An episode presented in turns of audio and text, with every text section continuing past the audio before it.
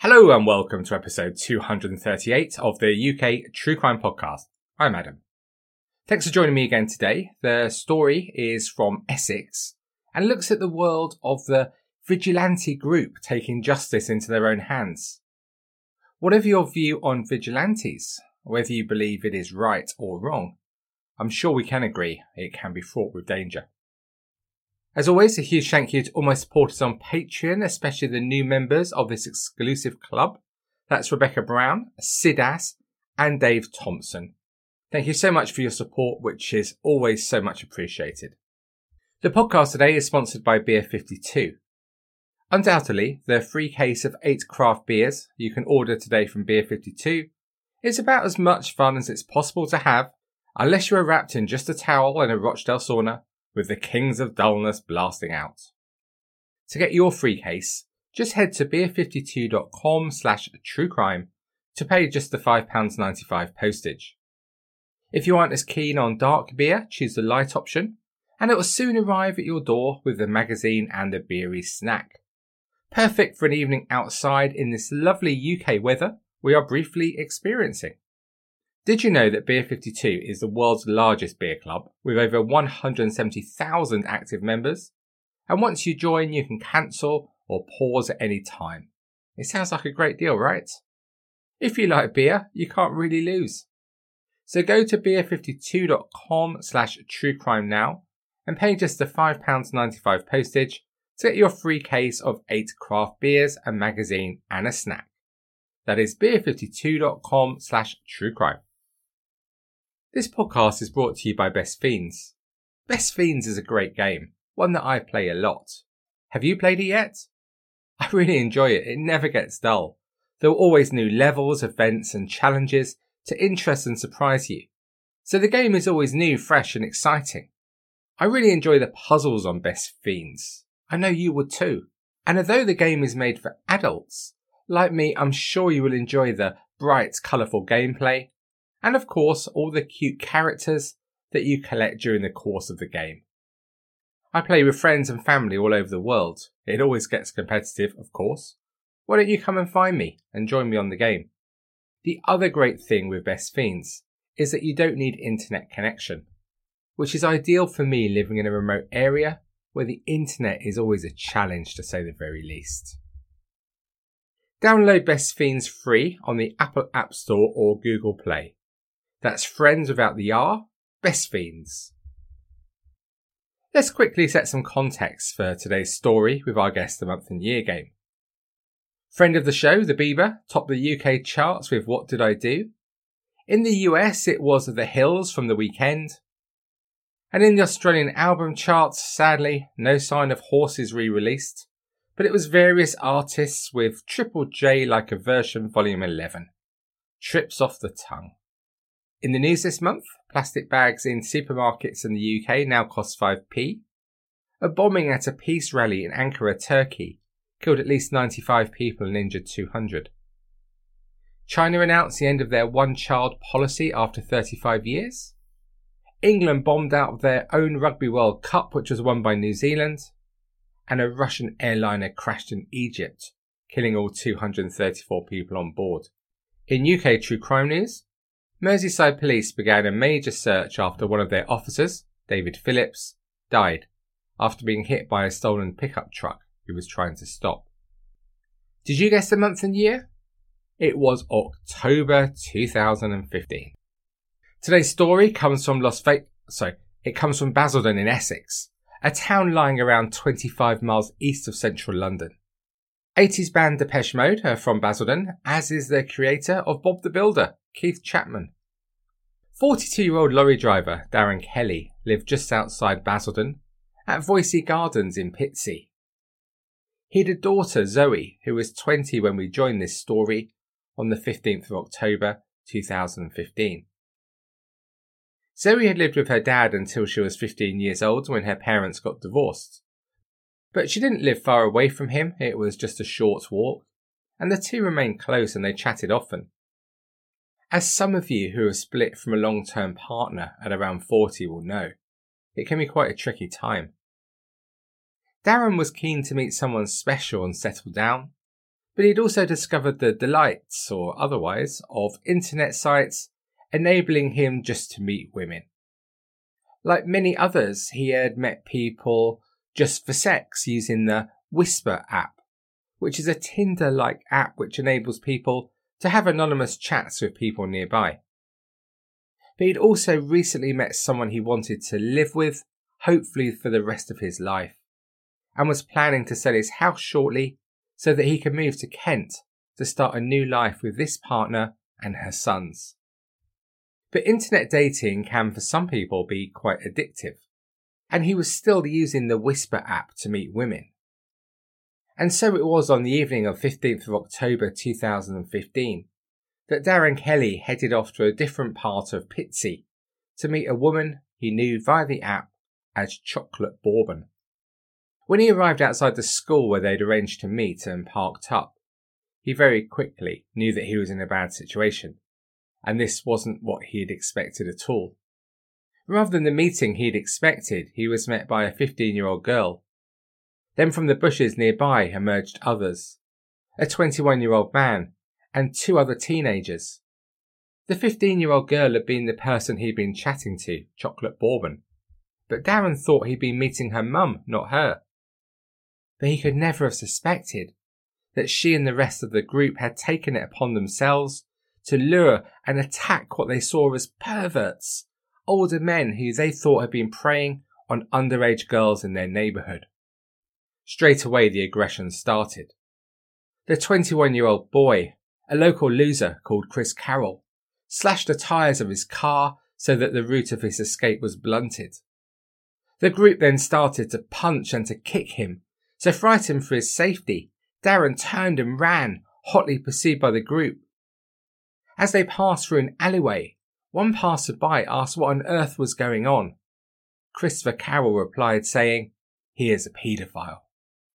In the tight residential streets of Pitsea, it was hard for Darren to escape, and he was soon caught where he was pulled to the ground as the kicks and the punches rained down on him.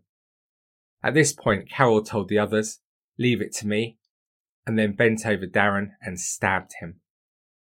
Seconds later, the group scarpered, leaving Darren lying seriously injured in an alleyway just behind a block of flats. But Darren fought desperately for his life and he managed to get to his feet and somehow made it to the front of the block of flats where he pressed as many buzzers as he could. Just hoping, hoping that someone would answer and get him the help that he knew he desperately needed. When one resident finally answered, he said, Help me, I've been stabbed. That neighbour takes up the story of what happened next. I rushed down with the woman who lives below me, who is a paramedic, he was covered in blood, and there was a trail of blood along the street. He'd been stabbed in the side and arm. I cut his clothes off while she tried to treat him. Paramedics and an air ambulance arrived at the scene and rushed Darren to nearby Basildon Hospital, where he could get the specialist treatment that he needed. But Darren's injuries were severe. He'd been stabbed six times, including twice in the lungs, and despite all the very best efforts of the medical experts. Darren died later that evening. Darren Kelly was just 42 when he was murdered. When she heard the news of his death, one of the neighbours who had tried to help Darren said tearfully, I'm just in shock and so sad we couldn't do more. He was passing out and couldn't talk. He couldn't tell us what happened. As so many witnesses had seen the events that evening up to and including the murder, detectives found it easy to track down the vigilante gang. After the attack, they'd all calmly headed back to the house in Pitsea, where Chris Carroll lived with his dad, where they sat around discussing the events of the evening over pizza. Carroll later discarded the blooded hoodie he'd been wearing into a local weedy bin, and threw the hunting knife he'd used to stab Darren into a nearby lake. When they found the knife, detectives discovered it was exactly the same weapon that had been used to slash the tyres of Darren's car, blocking his escape. Once news of what had happened began to spread in the local community, the two teenage boys from the group were both handed into the police by their parents. When officers arrived at a house to find Chris Carroll, He was there with the 15 year old girl who had been in contact with Darren and arranged a meeting. Carroll made a somewhat pathetic and unsuccessful attempt to escape, while her somewhat sophisticated line of defence was to shout at officers, Do I look like a murderer? When interviewed, Carroll denied stabbing Darren. He admitted being there, and he readily confessed to, in his own words, giving Darren a couple of whacks. But he said that the two 17 year old boys in the gang were the ones who chased after Darren, and he claimed not to be at the scene when the stabbing took place. In fact, Carroll told how he was only aware that a knife had been involved when he was handed the knife by the 15 year old girl and told to get rid of it. And what of this girl, the so called chocolate bourbon on the Whisper app? When questioned, it seemed this wasn't the first time she'd arranged to meet older men so they could be arrested. She had done it twice before. When asked why, she said, to get them arrested because they were perverts, and I don't think perverts should be walking around. I don't see anyone else doing anything about it. The first time she'd done this was back in March 2014 when she was 14 years old, and she met a 23 year old. They'd engaged in sexually explicit exchanges, with the man telling the girl how his fantasy was that he would rape her. The teenage girl arranged a meeting and the police were called. The man was arrested on suspicion of sexual grooming. Then in May 2015, the teenager received a Facebook request and then a message from a much older man. He was 67. She told him initially that she was 25, and as the internet relationship developed, the older man's messages became much more sexual in nature, and eventually she arranged to meet him, with him believing that the purpose of the meet was for sex. The meeting was arranged for Tesco's in Pitsea, and when he arrived, the teenage girl and her friend started shouting and screaming at him, calling him a pervert, and telling him he shouldn't be meeting young girls that he'd been talking to on the internet. This altercation attracted the attention of shoppers who called the police and the man was arrested. The 15 year old girl had been warned by the police after the second incident not to take matters into her own hands any longer, but she clearly ignored their warnings. Text messages showed that the man who had stabbed Darren, 21 year old Chris Carroll, had been besotted with the 15 year old girl. One message that he sent to her read, I know you're not ready for a relationship, but I'm going to wait for you. I'm not going to quit until you're mine. Searches of Darren's electronic equipment showed no evidence that he had any interest at all in underage girls. In fact, quite the opposite. On one occasion, he was exchanging messages with a 22 year old, but he then told her he was looking for someone older. His phone also showed evidence of how he had told another woman, So sick, all the kids on here. And he said to one teenager who he'd been chatting to, I was hoping that you were older. The teenage girl admitted using their Whisper app to make contact with Darren and then set up the meeting. But the phone he was using to set up the meeting has never been found. When the teenager was arrested, police seized her iPad mini, which had been locked. She later provided the codes but admitted to police that she'd deleted the app on which she'd made contact with Darren. Only two messages could be recovered those sent to Chris Carroll. So, just to be absolutely clear, there was no evidence that Darren was interested in young girls, and detectives believed that he thought he was going to be meeting the mum of the teenage girl on the night he died. The case proceeded to Chelmsford Crown Court, and all pleaded not guilty to murder. The QC for the defence followed a very clear strategy, arguing that Darren was a paedophile he told how Darren had complained how all females on Whisper are young, and he said that Darren had moaned that they didn't want to speak with him once they knew his age. This is why he claimed that Darren sometimes used pictures of other people of different ages on his profile. The QC continued, he knew the sort of people he liked, and he was bothered when they didn't want to talk to him. He kept images of people wanting to lose their virginity.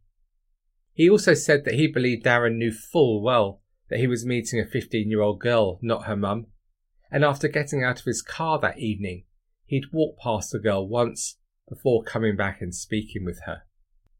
He knew who he was there to meet. He knew her sort of age, said the QC. But the prosecution refuted this evidence, again pointing out that there was no proof whatsoever that Darren had been interested in meeting young girls. All the evidence pointed to the fact that his real interest was in women aged 40 plus. At the end of the six weeks, the 12 jurors were sent out to consider their verdict on whether Darren had been murdered and who was responsible. They returned a unanimous verdict that 21 year old Chris Carroll was the sole person responsible for the brutal killing, following 10 hours and 15 minutes of deliberations. The other three youths in the gang, a 17 year old boy from Pitsea, a 17 year old boy from Basildon, and the now 16 year old girl from Pitsea, were all cleared of murder after telling the jury that they were unaware Chris Carroll had a knife. They couldn't be named due to their ages, and they were discharged from court and told they would face no further action. So that day they walked free from Chelmsford Crown Court, able, rightly or wrongly, to get on with the rest of their lives. The packed public gallery was filled with gasps and cries as the verdicts were announced. When Carroll heard his fate, a smile crossed his face and he slowly shook his head in disbelief. He was jailed for life and told that he would serve a minimum of 21 years behind bars before he was eligible for parole. The judge said how Darren was lured to his death by a modern day lynch mob after he was wrongly thought to be a paedophile. When he told Carroll of his prison sentence, Carroll stared straight ahead, showed no emotion at all. As he was taken down to custody, he gave a thumbs up sign to his family. Coincidentally, if he serves his 21 years in prison, this will mean that on his release he'll be the same age as Darren Kelly was when Carroll took his life. After the trial, Darren's family released a statement talking firstly about their disgust at the lack of remorse shown by Carroll throughout the trial, saying, His heinous actions of not only what he did that night, but his attitude shown in the court when presented with what he'd done to another human being was very upsetting to witness. Darren was a kind, hard-working, caring, fun-loving, all-round good guy who would never hurt anyone and did so many good deeds for people over the years.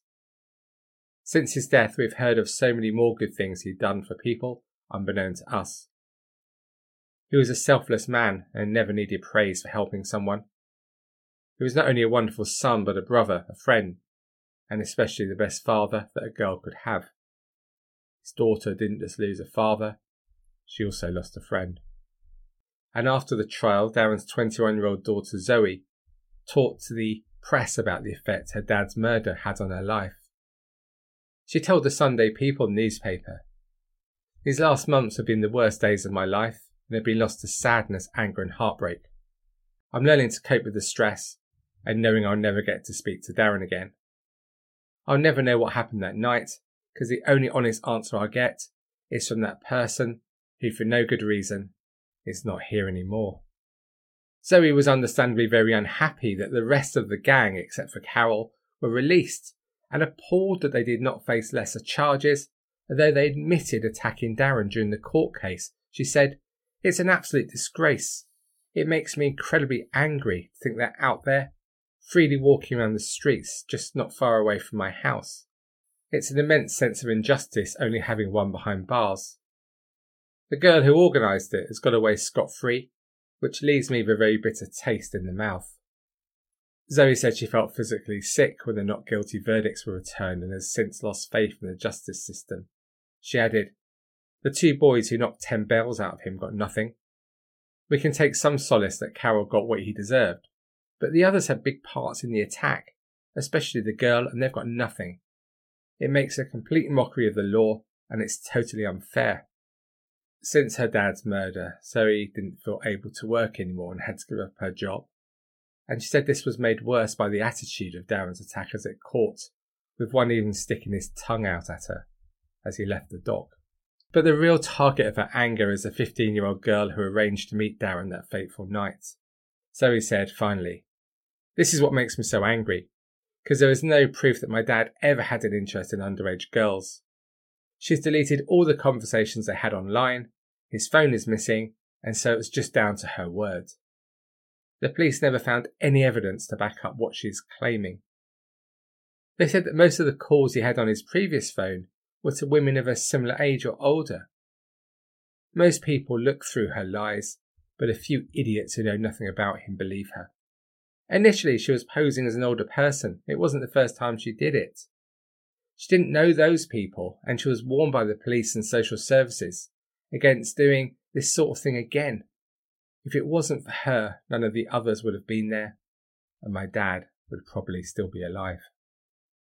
So, what do you make of what you heard today? Let me start by saying firstly how sickened I was to hear of the behaviour of the accused in court, showing no respect whatsoever for the family of the victim. Every time I hear this, it still shocks me that people can behave like this when they've had time to reflect on what's happened. I suppose we should start with what your views are on groups of vigilantes taking the law into their own hands. Sure, it seems to me that well organised groups tend to call the police rather than use excessive violence. But getting the wrong person or using the incorrect information is always a risk, isn't it? I wonder if you support the work of these vigilantes. I'm not so sure. In this story, despite the defence muddying the water at the trial, this group had the wrong information about Darren Kelly. But still, why did it lead to murder? There is a strong argument for that old motive that we see in so many of the cases we cover. It was a boy trying to impress a girl that he liked. In this case, Carroll had a thing for the 15 year old girl who set up the meeting. So did he go way further than planned to show off to her with a knife? We can't say for certain, but I'd suggest it seems likely. Whatever the motives, the axe left 42 year old Darren Kelly dead and his daughter with no dad. Although meeting for sex on the internet might not be my thing or maybe your thing, he wasn't doing anything illegal. After the upset, confusion, and hurt of divorce, which often leads to a period of feeling lost, he was just about to start the next chapter of his life with his new partner in Kent. Instead, he lost his life on a dreary autumn evening in an alleyway outside a block of flats in southeast Essex to a baying mob. It must have been so frightening. Our thoughts remain with his family and friends for their loss. Thank you so much for taking the time to listen to this episode of the UK True Crime Podcast. To discuss this case or any other aspect of UK true crime, please join 72,000 of us at the Facebook group. And to support the show, please do join me on Patreon for bonus episodes and loads more behind the scenes exclusive content. You know it makes sense. So I'm off to enjoy the sunshine while we've still got some. Summer will be over soon in the UK. You know what it's like. So until we speak again next week, have a great week, take it easy, and despite all the others, please stay classy. Cheerio.